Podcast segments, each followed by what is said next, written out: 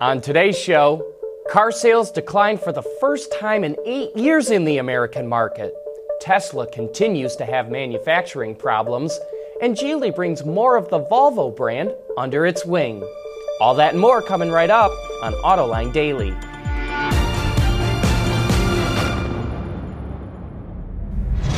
This is Autoline Daily, the show for enthusiasts of the automotive industry. Yesterday, automakers posted their sales for December and all of 2017 in the U.S. market, and for the first time since 2009, sales were down, but only by a little bit. 1.5 million people bought a new vehicle last month, a slip of 1.5% in December, representing a drop of 85,000 vehicles. The SAAR hit 17.7 million vehicles, a strong number, but down from 18 million a year earlier. Even so, you have to wonder how much the deep freeze and the blizzards that hit much of the country in late December kept people out of dealerships. And with the deep freeze stretching into January, it will probably hurt car sales this month as well. For the full year, automakers sold 17.1 million light vehicles, which represents a drop of 330,000 vehicles from the year before, which translates into a 1.9% decline. But the real story here is how the passenger car segment continues to crater. Car sales dropped by 793,000 vehicles in 2017.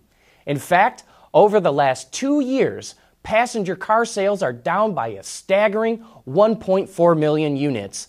Meanwhile, the truck segment continues to grow strong, with sales up by 463,000 trucks. Trucks now account for over 65% of all purchases. Amongst the major full line manufacturers, General Motors saw its sales fall 1.4% for the year. But since the overall market declined 1.9%, GM actually picked up some market share. And so did Ford, which saw its sales drop 1.2%.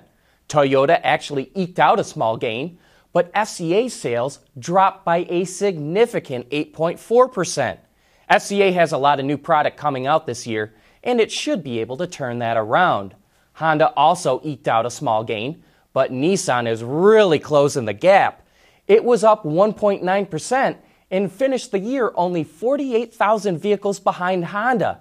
2018 could be the year where Nissan finally outsells Honda in the American market.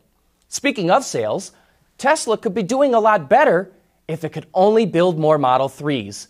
And that's coming up next.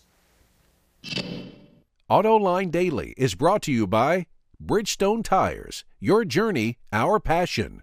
Dow Automotive Systems, advanced materials that deliver better results.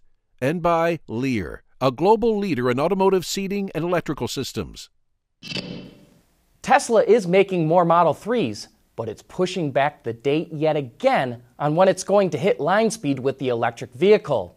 The company originally said it would make 5,000 Model 3s a week by December of 2017. Then in November of 2017, it pushed it back to the end of the first quarter of this year and now says it won't hit that production line speed until the end of the second quarter.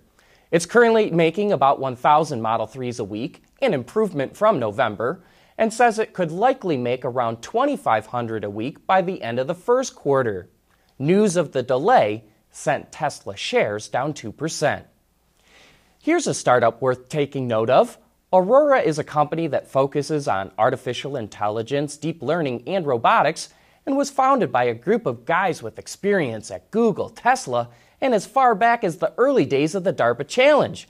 And it just announced partnerships with Volkswagen and Hyundai. Aurora and VW have already been working to install the startup sensors, hardware, and software into various vehicle platforms within the VW group. The end goal is to create a new worldwide mobility service that would allow customers to get a ride using an app or a virtual assistant. For Hyundai, it will first incorporate Aurora's technology into its new generation fuel cell vehicle that debuts at CES and will test it in markets like China. The Korean automaker also plans to commercialize Level 4 autonomous vehicles for smart cities by 2021. Kia is talking about future electric cars, and that's coming up next. Lighter, safer, stronger, quieter, and more sustainable. Tell us where you need to go, and we'll help you get there. Dow Automotive Systems. We don't succeed unless you do. Whether it's on television, online, or through social media, AutoLine knows how to effectively get your marketing message to the people you want to reach. Contact Stacy Eman today. Kia is teasing a new concept vehicle it will show off at CES. The currently nameless vehicle is powered by a battery electric powertrain, and it will showcase what Kia says is a quote, never seen before human machine interface and a new motion graphic lighting system. Kia didn't reveal much else, but we'll learn more next week when the car officially debuts. Volvo Cars and Volvo Trucks split into two separate companies back in 1999, but now they're being reunited. Chinese automaker Geely, which owns Volvo Cars, just acquired an 8.2% stake in Volvo Trucks, worth around $3.3 billion. Geely bought the shares from Cevian Capital, and it now makes Geely the largest shareholder in Volvo Trucks. But even though both Volvo companies are back under the same umbrella, Geely doesn't have any plans to merge the two. And hey, don't forget to join us today for the first Autoline After Hours of 2018. John and Gary will be back, and our special guest is Rick Spina, the Executive Chief Engineer of Crossovers at General Motors. We'll have the new Buick Enclave in the studio, and James Ammon from Ward's Auto will also be joining us. Here's your opportunity to have a front row seat as we dive into the details of what it takes to develop a new vehicle. And with that, we come to the end of today's report. Thanks for watching, and please join us again tomorrow.